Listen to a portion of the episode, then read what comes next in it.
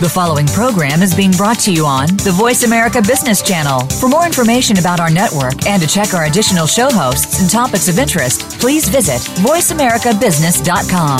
The Voice America Talk Radio Network is the worldwide leader in live Internet talk radio.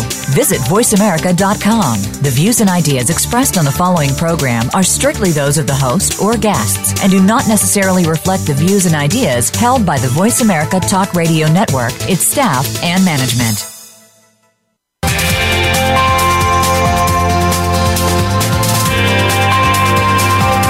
Welcome to a very refreshing hour of business talk. This is Internet of Things with Game Changers presented by SAP. The best run businesses run SAP. You'll hear from the innovators who know how to use game changing technologies and business strategies to shake up the status quo in your company's future with totally new sources of information that will change the way you run your business.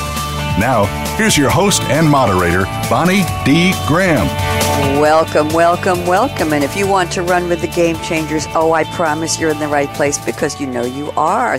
Shout out to all of our hundreds of thousands of listeners around the world. We try to bring you great content, relevant ideas for your business and your future. So let's get started. The buzz on the street today, leader of the pack. Now imagine Back to 1964, I'm channeling the Shangri-La's song. It reached number one on the pop charts. There was a motorcycle going vroom, vroom in the background. Leader of the pack. I won't sing it. Okay, now what does this have to do with business and the Internet of Things? Give me a second here. You've heard of software as a service, SaaS, where instead of buying and installing software on your own hardware, you get it over the Internet. Great idea. Is it new? Well, maybe it is to you, but the answer is no.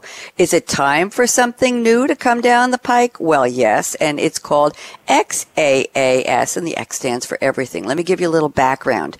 Within with the telecommunications industry offering something as a service for more than 100 years. That's right. It has been around a long time before we even had that terminology. Telcos are now positioned as leaders in the movement to offer everything as a service. Now think of telcos, think of telecommunications, think of telephone service, same old, same old, not anymore. What they're offering includes software. It includes communications. It includes infrastructure. It includes data and even platforms. That's a lot. So everything as a service is coming into its own. The pressing question for those of you in the business community all over the world is, where is this trend going? Is it fast? Is it moving? Is it picking up steam? Will XaaS, and my panelists will tell me how to pronounce that in a minute. I'll call it ZAS just for, for exasperation reasons. Will ZAS benefit your company? Will it benefit your industry? What in the heck will it do for you? But maybe the most important question is, will your business be changed forever? We're talking IoT here. That's the theme of our show. We have three really interesting and very savvy panelists. Let me just tell you who they are before I introduce them directly. We're welcoming today Craig Bachmann, B-A-C-H-M-A-N-N, if you want to look him up, Senior Director of the Open Digital Every Internet of Everything program for the TM Forum. TM Forum is the operative word here. I have to remember that. And it's tmforum.org on Twitter. We're also welcoming Dave Duggal, D-U-G-G-A-L, founder of EnterpriseWeb. That's one word.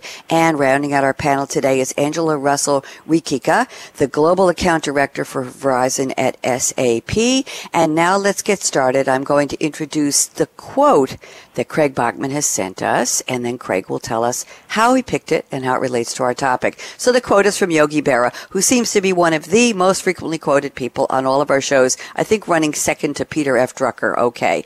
Uh, Yogi Berra, original name Lawrence Peter Yogi Berra, 1925 to 2015 was an American professional baseball catcher, manager, and coach who played 19 seasons in Major League Baseball, all but the last four. Yay, the New York Yankees. I'm here in New York.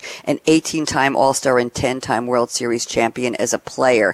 Uh, interestingly enough, he was one of only five players to win the American League Most Valuable Player Award three times. Here's what's so special about Yogi Berra. He quit school after the eighth grade, and he was known for his malapropisms. Those are things that kind of come out sounding funny that ended up being very paradoxical quotes like, it ain't over till it's over, while he was speaking to reporters. Actually, Yogi Berra once said, I really didn't say everything I said. There you go. So here's the quote Craig has selected from the vast lore of Yogi Berra. Quote, It's tough to make predictions, especially about the future. Oh my goodness. Craig Bachmann, how are you? I'm well. How are you doing, Bonnie? I'm great. Thanks for joining us. I, you know, it's always a treat to see these Yogi Berra quotes, Craig. They just make you smile and they actually make sense in a way. What do you think? Yeah, in a wacky way. I'll tell you, I grew up in New York City, and of course, Yogi was a legend. And I use this quote, though, all the time in uh, today's world. I think most folks under a certain age don't know who Yogi is, and they look quizzical about this. But um, I think it, it, it's really relevant these days because, especially with the IoT, uh, and we actually call it inside the forum uh, Internet of Everything. So okay. we prefer that, I think, even over your ZAS okay. uh, uh, thing. But the uh, you know what this means is new jobs, new careers, because uh, most of the things that are going to be connected haven't been invented yet.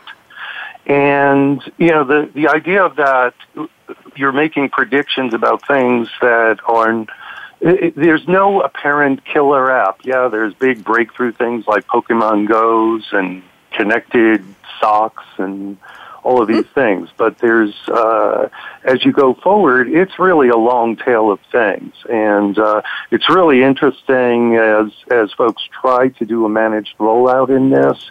But it's not. It's it's really about adapting and working together uh, in these digital services. So, so I, I use the Yogi quote a lot to to re reground everyone in this and interesting use of the word, the term reground. I'm thinking of a ground ball, which he, I don't know, is that a good thing or a bad thing? I'm not a big baseball fan, Craig. That's a good thing. Oh, good. Okay. All right. Score one for the little kid. I grew up uh, on Long Island, by the way. Um, not a big baseball fan, just an observer of sports and other things. But uh, where were you, where did you grow up in New York? In the city? Yeah, around Manhattan, and actually time in each of the boroughs. Okay, well, you you know where well the McEnroes you, you know where the McEnroes were in Douglaston Manor, right?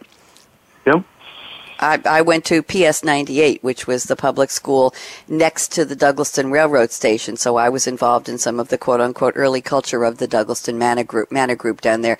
They weren't, but some of their neighbors were my classmates. So that's my, that's my non-claim to fame. Craig Bachmann, pleasure to have you on. Thank you. And thanks for correcting me. I won't say Zass. I won't say ZASSy Zass. We'll just say everything is a service. By the way, I looked up everything is a service on Twitter and I couldn't find a hashtag for it. So I think we're going to have to create one.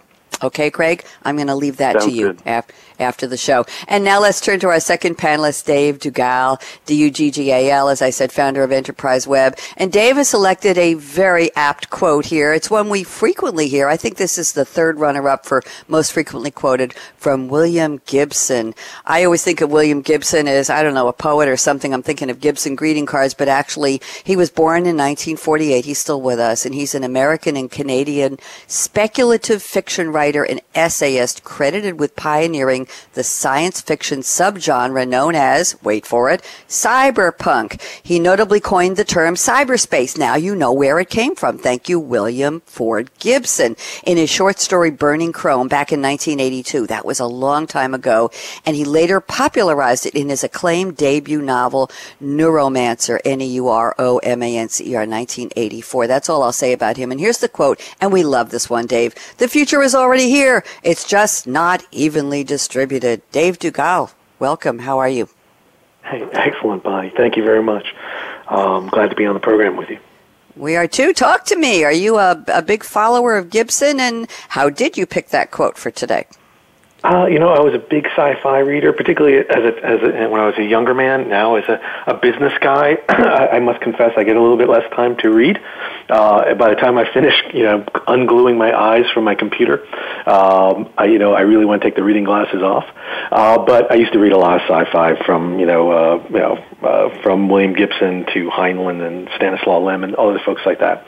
But I like I like, and of course, it's it's hard not to be attracted uh, to the you know guy who's uh, the progenitor of cyberpunk and you know predicted hacking and actually conceived things like the Matrix and a lot of these other ideas were written about 30 plus years ago, right? And that's really exciting. I think that's sometimes we always go back to the future, and I think that's what is captured in this quote is, you know, the future is here, but it's not equally distributed. It's because the future is created in the present, right? We don't mm-hmm. see it. We don't necessarily all, just like we don't see our nails grow, right? We don't see our hairs grow, our hair grow, but we, but it's happening, and all of a sudden you realize it happened. And I mean, if you could see it happen, you know, we wouldn't call it disruption. And I think that's sort of the t- uh, emblematic of the time we live in is that you know things seem very disruptive, things that appear like they're coming out of the blue, but we're a- actually it's been a par- it's been part of a progress of 100 years of telecommunications, 100 years of computer science, uh, you know, 50 years of computer science from Turing on forward, and or maybe actually 67 years now uh, of computer science, mm-hmm. and uh, so so we are feeling these effects, um, and they feel like dramatic breaks from the past because uh, they're being achieved today. Uh, they're in our moment, but they're things that uh, essentially have been evolving behind the scenes and are just being realized. And I think that's that's happening with the Internet of everything, everything as a service, the evolution of the telecom network from you know a voice service, you know that was intermediated by you know. Um, you know, uh, you know, people that used to actually, of course, switchboard operators that used to, you know, mediate our phone calls and make our connections to now something that's incredibly distributed and highly dynamic uh, and I think uh, that's the era we live in. Thank you. Very, very interesting comments. And, and interestingly enough, we have several series here on Game Changers Radio, Dave, that start with the word future. This is Internet of Things, but we have the future of the future with Game Changers. We have the future of, uh, what do we have? We have the future of business. We have the future of cars but and and probably what there will be more. So one day, Dave, I sat down and I said, well, if I'm going to be introducing shows or series that start with the word future, I'd better define the future. So I thought about it and I thought, well, when I end the sentence with a period, that's where the future was, and when I start talking again, it's then the past. So that's how I define it. Is it's it's right after the end of that that was it. That was the future before before I said it was the future, and now it's in the past. And that's how fleeting it is. And your comments about the uh, about the longevity and and the derivation and the origin going back into the era of William Gibson, and he's still with us, which I I find very gratifying because he's a boomer like me. I won't tell you that we share a same birth year because I won't say that live on the radio, but maybe we do. So you know we've been around, and I appreciate that. Thank you very much. And let me bring on our third panelist. She is waiting patiently patiently. And she is Angela Russell Rikika, and she's with SAP. And Angela has brought us a quote from a recent music legend who passed, recently passed away. April 21st, 2016 goes down in history as the day Prince Rogers Nelson left us. Anybody who has literally been hiding under a rock, Prince, as he was known, one of his few names, many names rather, was an American singer, songwriter, multi-instrumentalist, record producer, and actor. He was a music innovator innovator known for his eclectic work, his flamboyant stage presence, that great hair, those wonderful clothes, those big sleeves, those fabulous sets, extravagant dress and makeup. Yes, he was very good. He's better at makeup than I am. And his wide vocal range and his styles included funk, rock, R&B, new wave, soul, psychedelia, and pop. And he is one of the best selling artist of all time with over 100 million records sold. He won seven Grammys, a Golden Globe Award, and an Academy Award for the film Purple Rain. Oh my goodness, we could spend the whole show talking about him. Here's the quote Angela found, and it was hard for me to find it because it's not in a lot of places, but it's a beautiful quote. Prince said, Everybody's talented at something, and that's what makes the world go round, and we all need each other. Angela, welcome to Game Changers. How are you today? I'm doing well. Thanks, Bonnie. I'm glad to be here with you and Dave and Craig. We are delighted to have you. And anything Prince is is cool beans. It's nostalgic. It's why did he leave us so quickly and so soon, way too soon. So, Angela, tell me, how does this quote "Everybody's talented at something, and we all need each other"? I think those are the key points. How does that relate to our topic? We're talking about Internet of Things. We're talking about the future. We're talking about everything as a service and telcos. Bring it all together for me. Well, let me first say I, I love the quote because here's this guy who was so talented at so many things. You talked about the range of his artistic ability and um, and what he brought to the world, and you know, he he, he could have um, he could have spent his time thinking about how much more talented he was than all of the rest of us, but instead he he focused on you know the contributions that we all can make, and um, you know, a, a lot of his life um, was expressed through his music, but there was a lot in it about you know freedom and creativity and civil rights, um, and so I think he's a, he's a modern icon. So um, with with that in mind, I I thought the quote fit in this context because the Internet of Things, you know, there, there's no sort of one solution or solution provider or, you know, one player who's going to come up with the, uh, you know, what used to be called uh, the magic application, right? Um, mm-hmm. It's really about people working together. So, you know, somebody's really good at understanding a certain process. Somebody's really good at building a, a certain kind of device. But but is the is the company that builds you know the new interconnected traffic light or interconnected MRI machine are they the same one that's going to build the most powerful analytic software?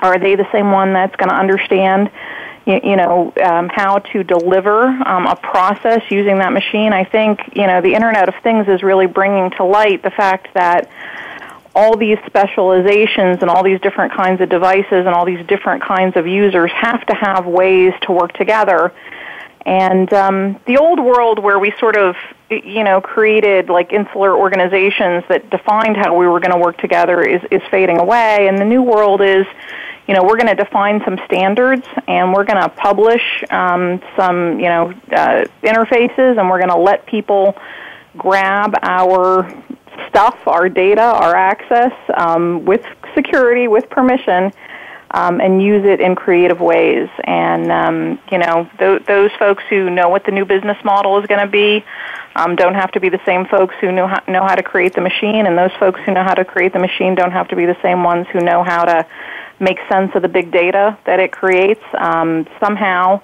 um, the developer community is going to bring together all these diverse assets.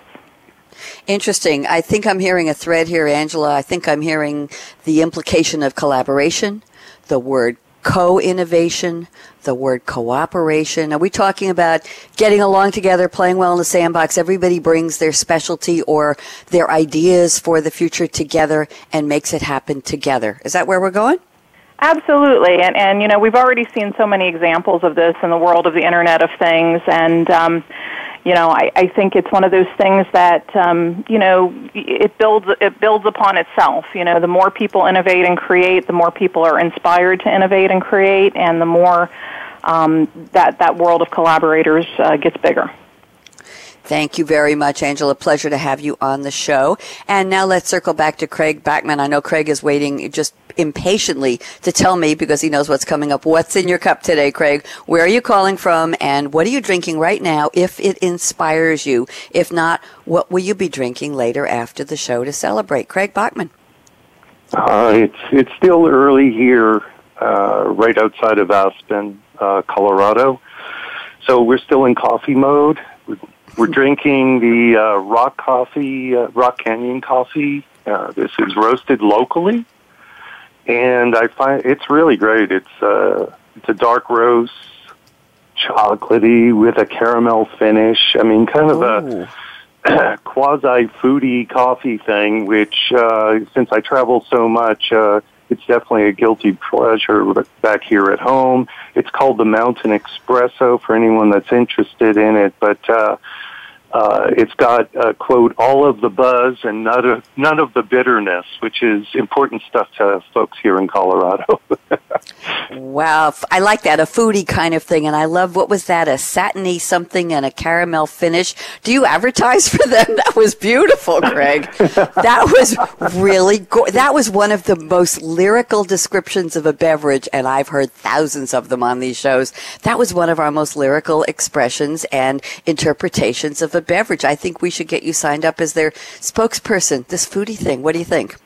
You looking for another uh, job? we, nah, not not quite. There's enough to do in this everything part.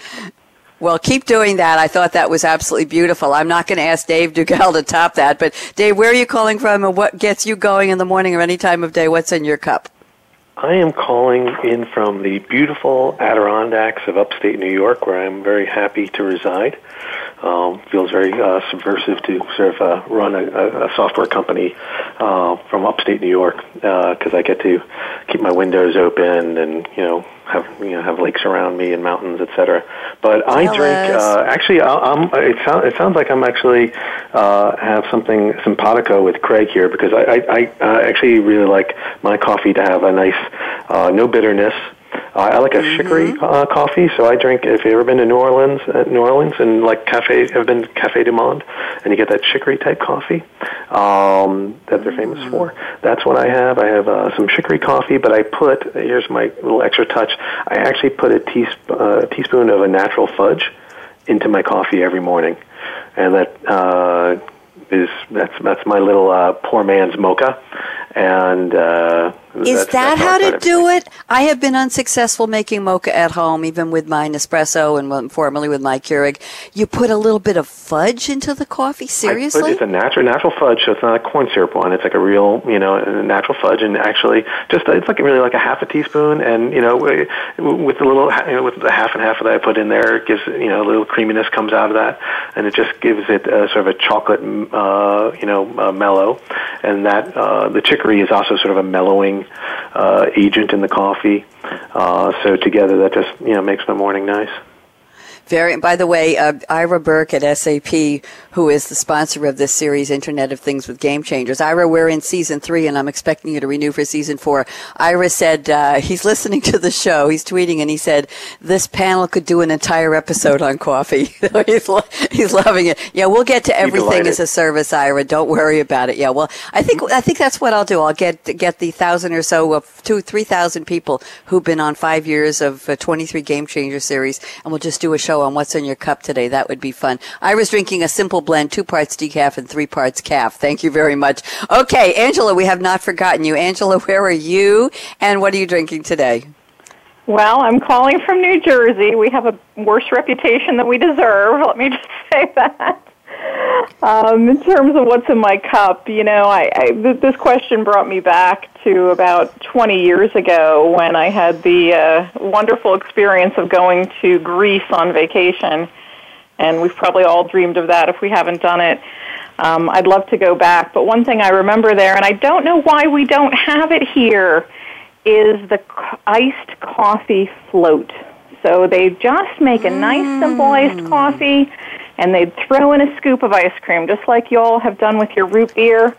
They yeah. would do it with an iced coffee, and it seems so obvious. It's cream, it's sugar, it's deliciousness. It melts right into your coffee, and um, it's lovely to drink it while you're sitting in a cafe, uh, watching people haul in their fish catch and uh, buy trinkets at the uh, at the tourist shops lyrical. We we absolutely this is this is almost like a poetry session about what people are doing and where. Love it. Thank you very much. And the three of you are newcomers to Game Changers. You don't know me. I know a little bit about you now, but they don't let me have caffeine on radio show days. Today is Thursday. It's a double header day. I'll be back at 2 p.m. Eastern today with a live episode of Think Big Work Small with Game Changers. So no caffeine for me until later in the day when it's probably too late. So I have a cool clear glass of cool clear water from a Brita filter and I have a colorful orange bend flex straw. Remember the flex straws, everybody, where it kind of bends with a little, yeah, we know that. You don't have to break it, it bends. Uh, and that is in, in, in delight because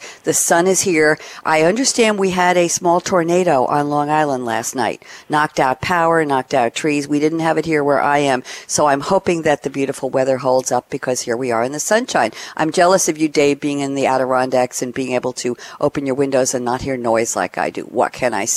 So we are talking very seriously today about telcos and the IoT Internet of Things. And our focus is on the future of everything as a service. Why are telcos in particular the leaders of the pack? As I open with the, with the title of a song from the Shangri-Las back in 1964, which I suspect a couple of my panelists may actually remember, or they heard it in the womb. What can I say? We're going to explore that. What is everything as a service? What does it mean to your business? How fast moving is this trend? What will it do to change? Which industries? Who's going to jump into the pool or in the sandbox and collaborate and co-innovate on this to make it fantastic. So don't even think of touching that mouse, that app, that dial. We will be right back. Michael out.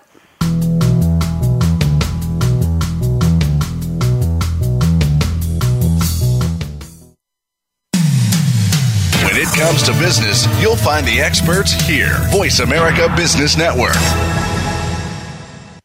The pace of innovation is moving faster than ever, and the future of business will be defined by how quickly business leaders adapt to accelerated ongoing change. Insights from totally new sources of data, sensors that capture and share what is happening in your business environment, and the tools to understand it and act on it. These are shaping the definition of future success. Join our experts as they analyze and discuss how business leaders can shape the future of change. Internet of Things with Game Changers is presented by SAP. Visit www.sap.com.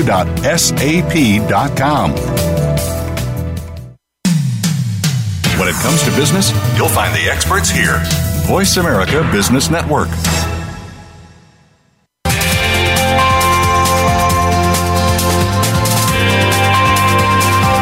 Listening to Internet of Things with Game Changers, presented by SAP.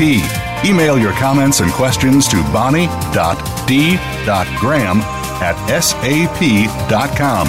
And you're invited to tweet during and after the live show at Twitter hashtag SAPRADIO.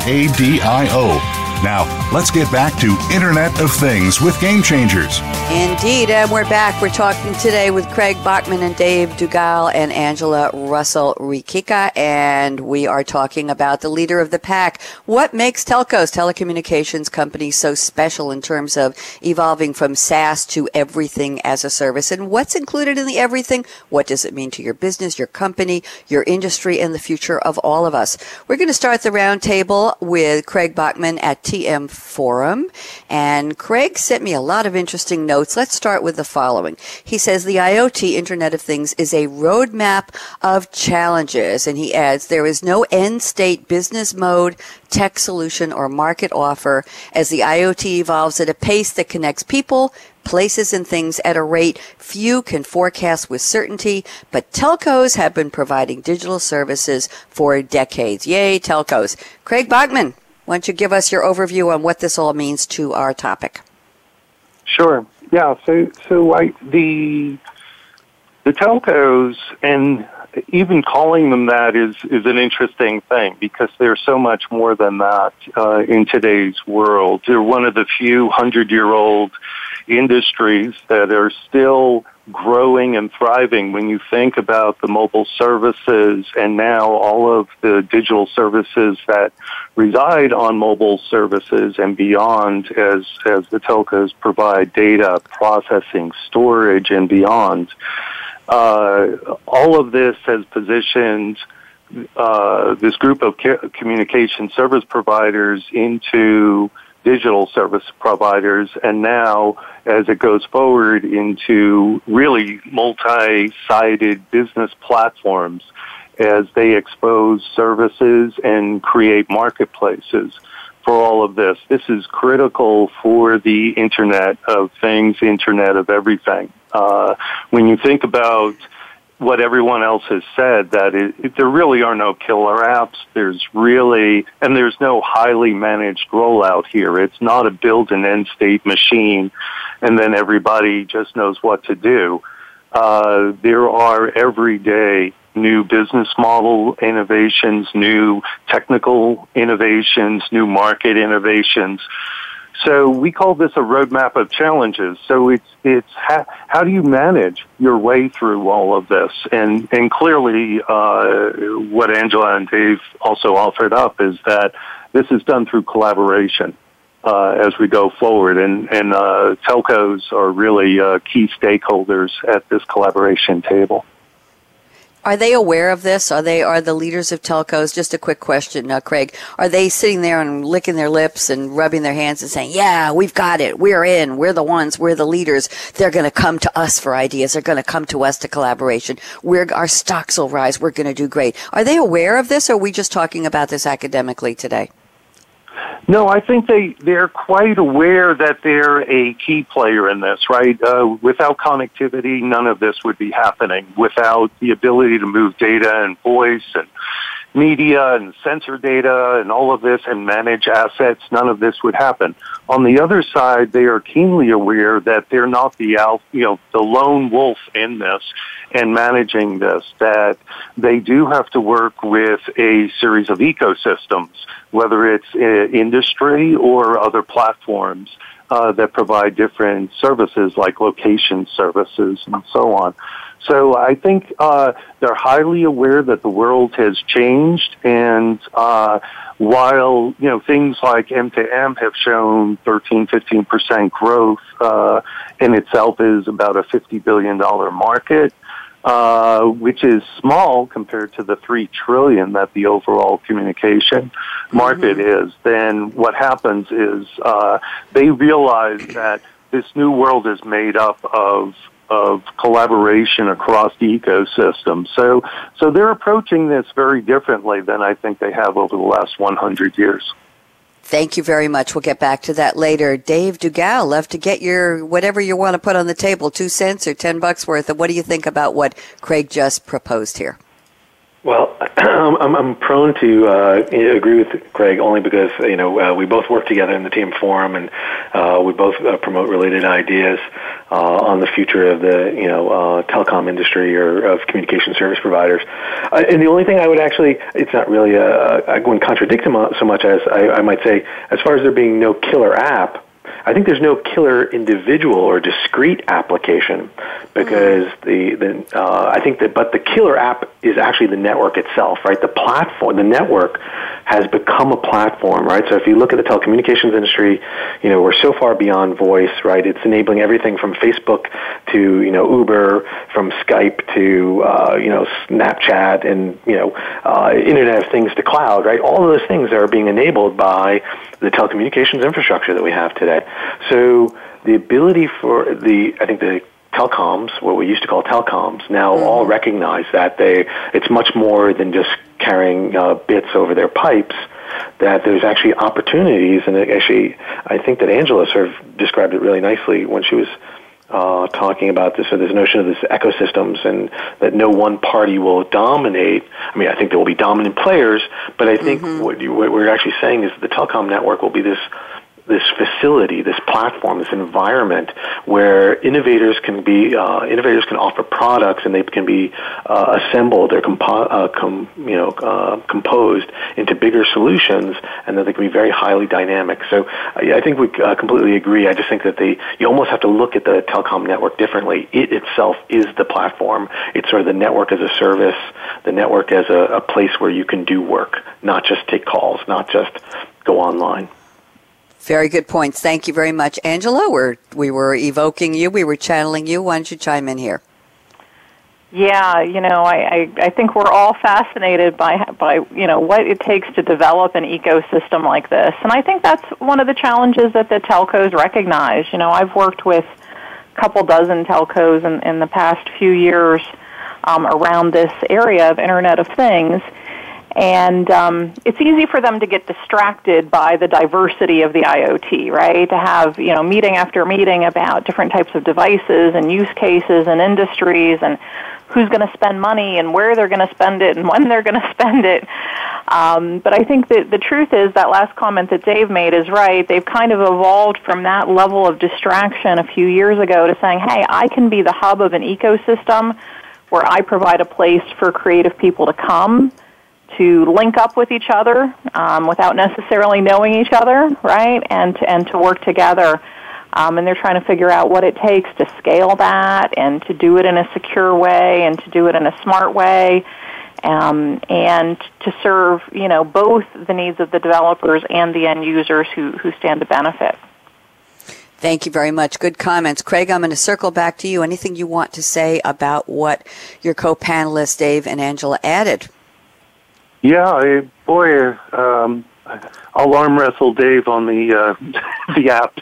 but go ahead. We've never had arm wrestling here on Game Changers. I'd love to. I'd love to host that one. Go go ahead, Craig. Uh, the, the, no, but the, I think what what the the key challenge and why we call it a roadmap of challenges is is what uh, everyone has been talking about is is that this there needs to be a platform for innovation and to adopt and figure this stuff out. Uh, uh, Internet of Things means everything from smart socks to smart cities and beyond. And uh, the telcos, I think, have have really figured out that they need to be an innovation platform uh, for all of this. And I think with the collaboration, when you think about the IoT, and what it means for the companies that are listening into this uh, and what the telcos mean to this is that there's a new set of partnerships, a new set of ecosystems that uh, involves companies both as suppliers and as buyers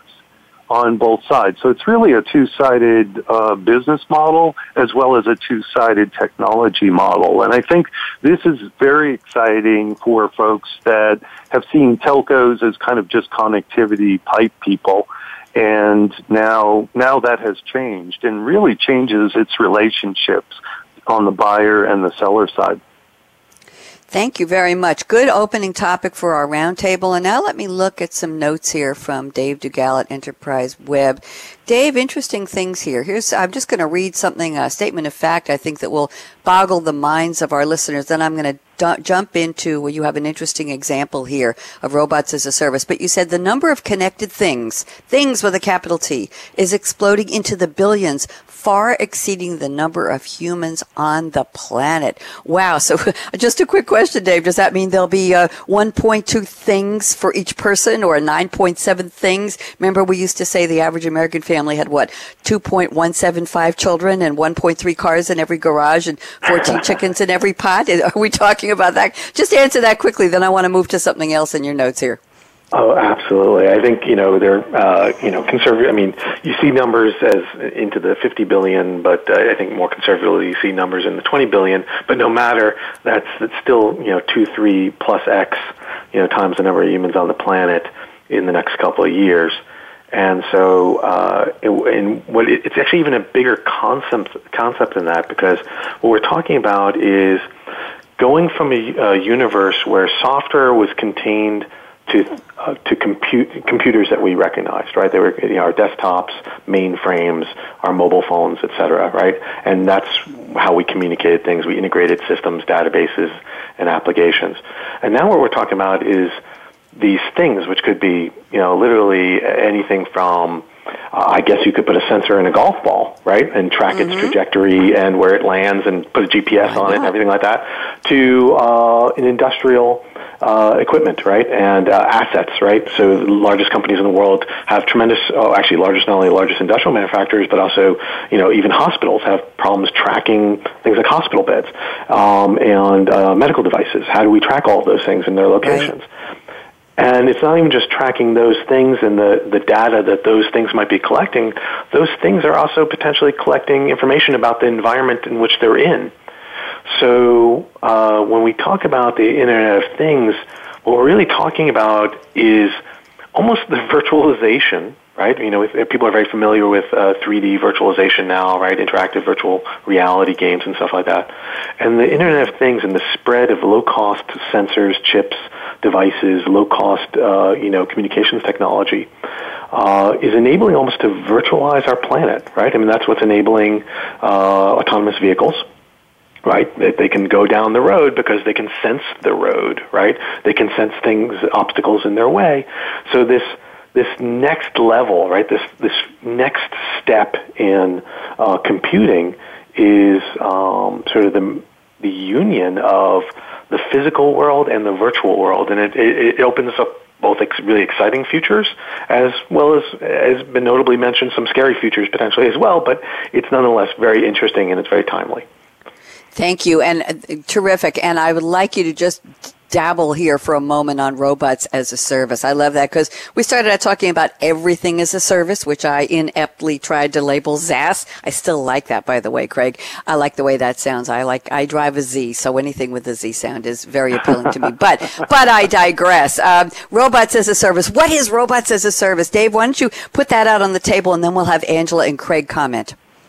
Great. So, uh, Robots as a Service was a uh, industry collaboration that we did with uh, TWI, which is one of the leading uh, facilities in Europe for uh, best practices in industrial manufacturing, and they have uh, large facilities where they actually have what are called robot cells, which are groups of robots doing automated, you know, uh, you know, cutting things, joining things, etc. Um, and very very sophisticated, very expensive equipment. Uh, working with them and their facilities, as well as a company called InfoSim, which uh, does uh, sort of cloud-based analytics specifically to the telecom industry, and most mostly focused on the uh, telecom industry, and the TM Forum itself, where uh, Craig uh, works for. Uh, they actually this project won an award for actually best new what they call catalyst project, this industry collaboration. And what we demonstrated was so here's a fundamental issue: is um, these robot cells are usually controlled right at what they call the machine head, right at the machine. You physically send a human being, um, a human being goes to service these things, uh, reconfigure these things, uh, resupply them, etc per machine. And you can imagine some of these facilities are huge. Actually, right now, uh, Tesla is talking about building one of the world's largest buildings. It's going to be uh, humanless, no humans in this factory. It's going to be fully oh. automated. Um, again, both interesting and scary. But uh, but the idea is that's a lot of manual effort. If you're going to build the, do this automation, what you'd really like to do, just like we do elsewhere, is to actually control that remotely. Right? You'd like to have those robots have an interface that allows you to communicate with them and then be able to uh, connect that interface to uh, enterprise systems, cloud-based systems, analytic systems, etc., so that you could actually place remote orders. So I could go online using TMF standards. This is what we demonstrated. We use TMF standards. They have these open APIs. So the TMF's open APIs, we use, use those standards to connect with these robots, to uh, activate robots, configure the robots and place orders uh, for thing uh, for those thing robots to actually uh, deliver, all remotely through the cloud. And that mm. is a, a, is a pretty interesting concept because if I uh, a couple of things, a what I've done is save tremendous amount of cost because the downtime for robots is considered somewhere between 10 to 25 percent and when you're talking about each robot cost about a million or so dollars, you're talking about billions of dollars across the world being spent that's lost on just maintenance and configuration of robots.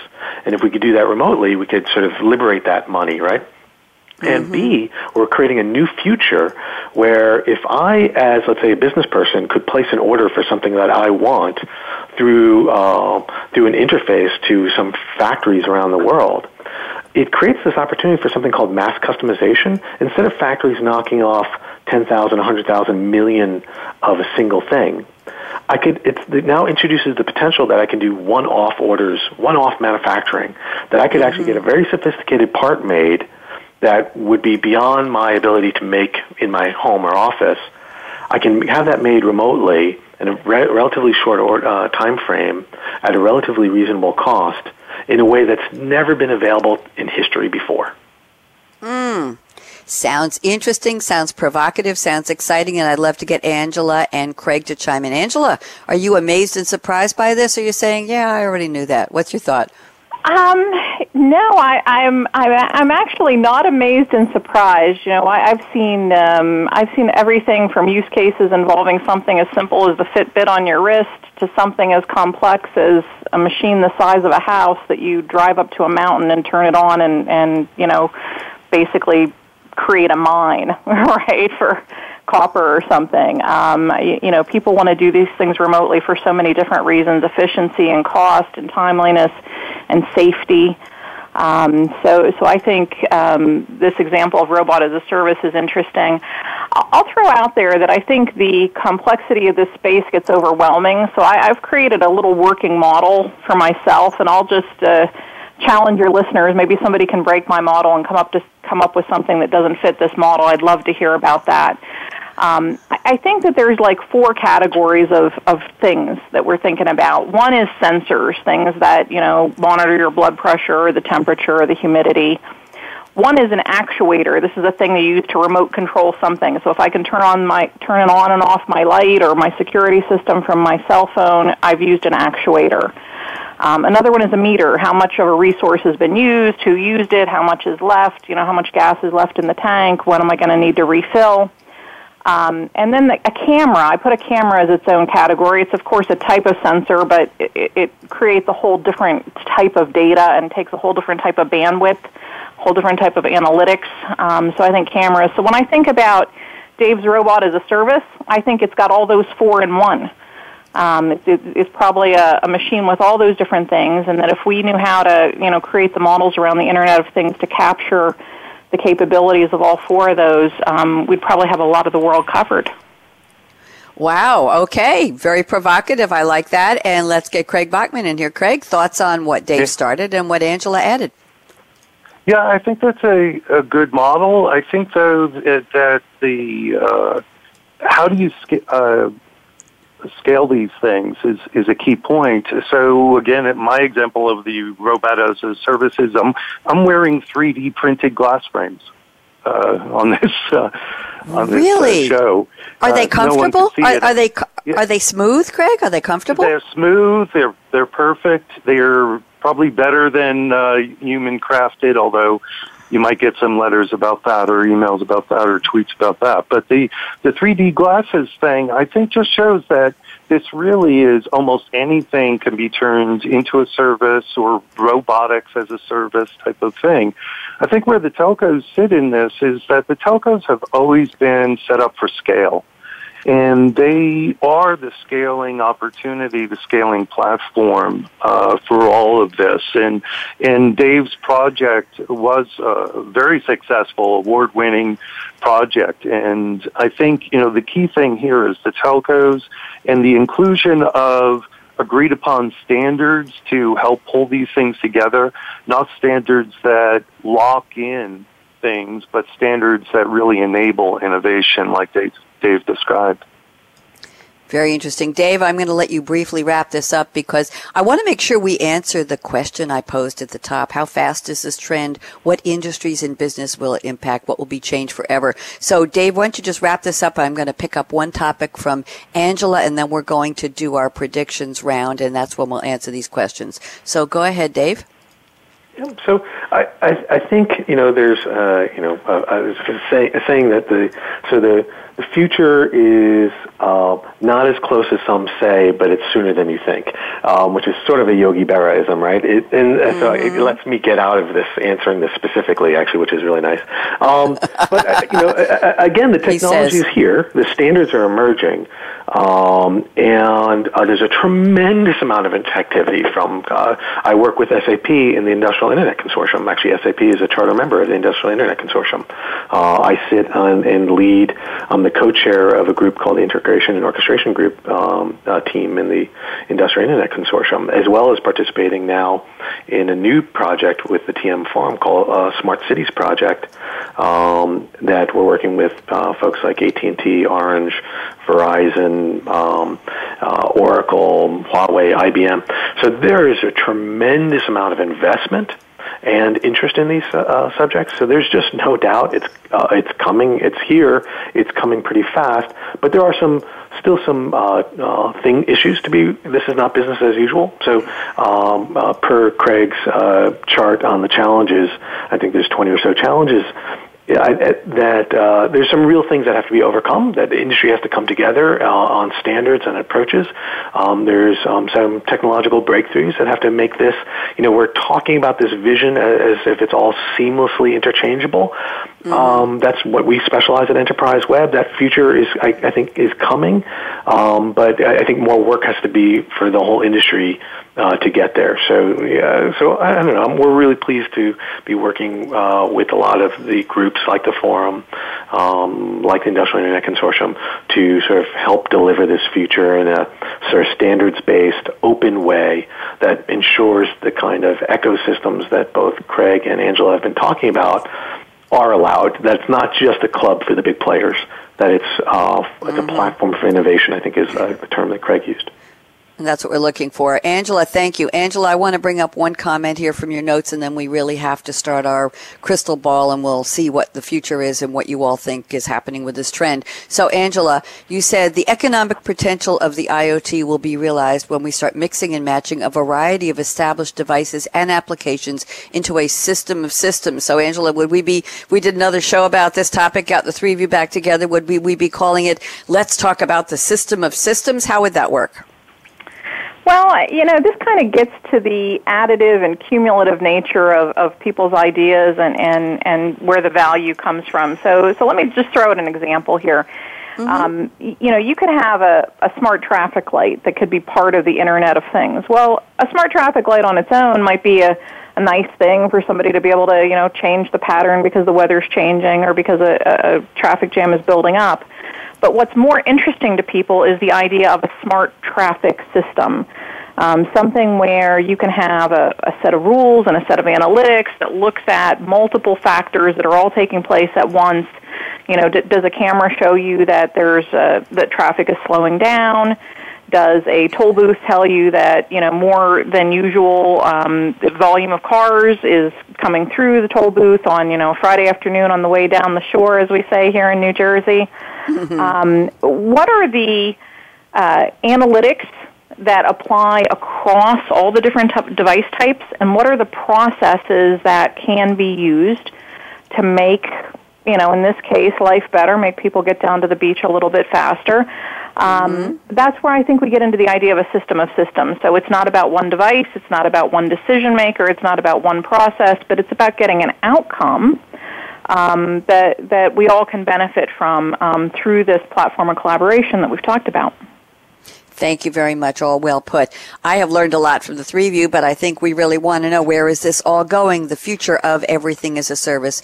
Will telcos still be called telcos in 5, 10, 50, 100 years? I don't know. We won't be around, but let's go to our predictions round. We call it the crystal ball. Craig Bachmann, I'm going to ask you up first from the TM Forum. Thank you for sharing so many good ideas. And let's see what you see. Craig, I love the year 2020. I just can never get out of my head Barbara Walters saying 2020 all those years in ingrained. It's it's it's hard printed in my brain. It's 3D printed a little piece of my brain that says, "Where is she now?" Not really. Craig Bachmann, look into the crystal ball TM forum and tell me. I'll give you 60 seconds. That's all we got. What do you see coming down the pike? How far into the future for the future of IoT, the future of everything as a service, the future of telcos?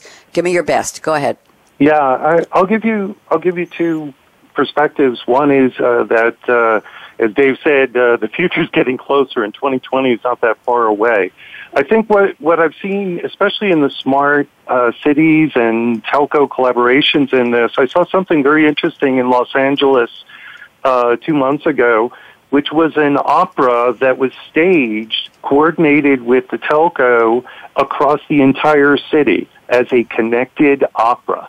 And what I want to point out is that mm. whether it's Gibson, Yogi, or Prince, the arts have a lot to do with how do we see the connected world here. And I think uh, telcos are plugged into this. Uh, the arts perspective. So that's one. The second perspective is that the there's going to be a whole bunch of tools here uh, as we talked about connecting the dots here, monetization and who gets what money and how did people get paid and so on. So IOE, IoT, Internet of Everything, everything as a service monetization is not the old-fashioned business plan, business as usual thing. So I think you'll see a whole explosion of new tools over the next four years for people to become digital managers.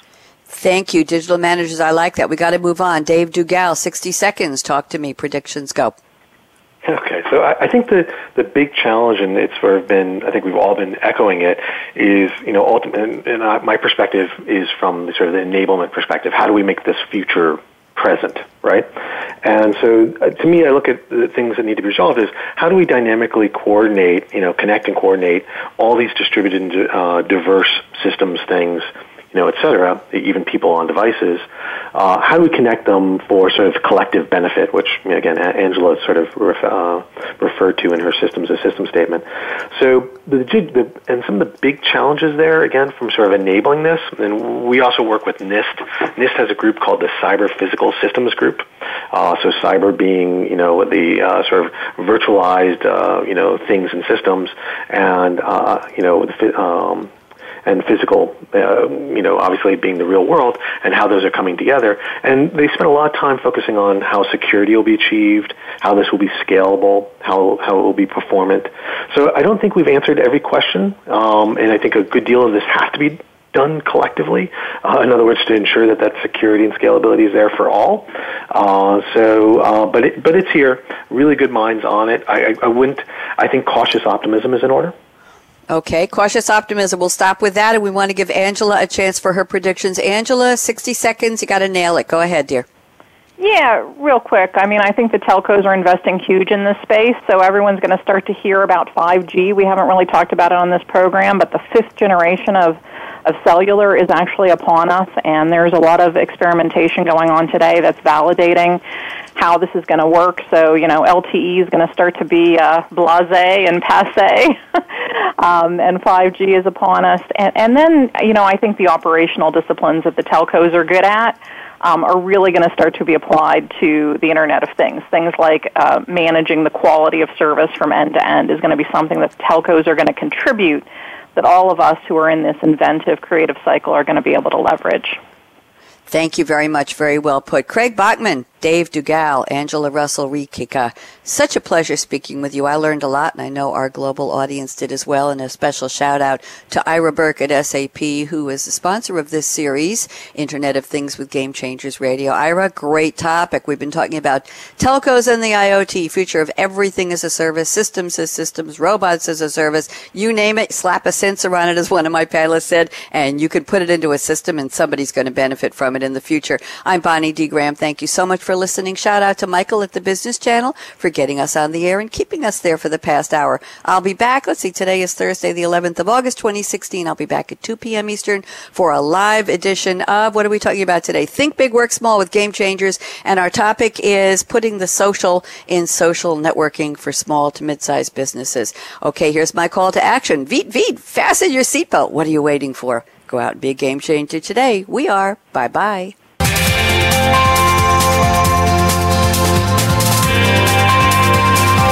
Thanks again for tuning in to Internet of Things with Game Changers, presented by SAP. The best run businesses run SAP. To keep the conversation going, tweet your questions and comments to Twitter, hashtag SAPRADIO.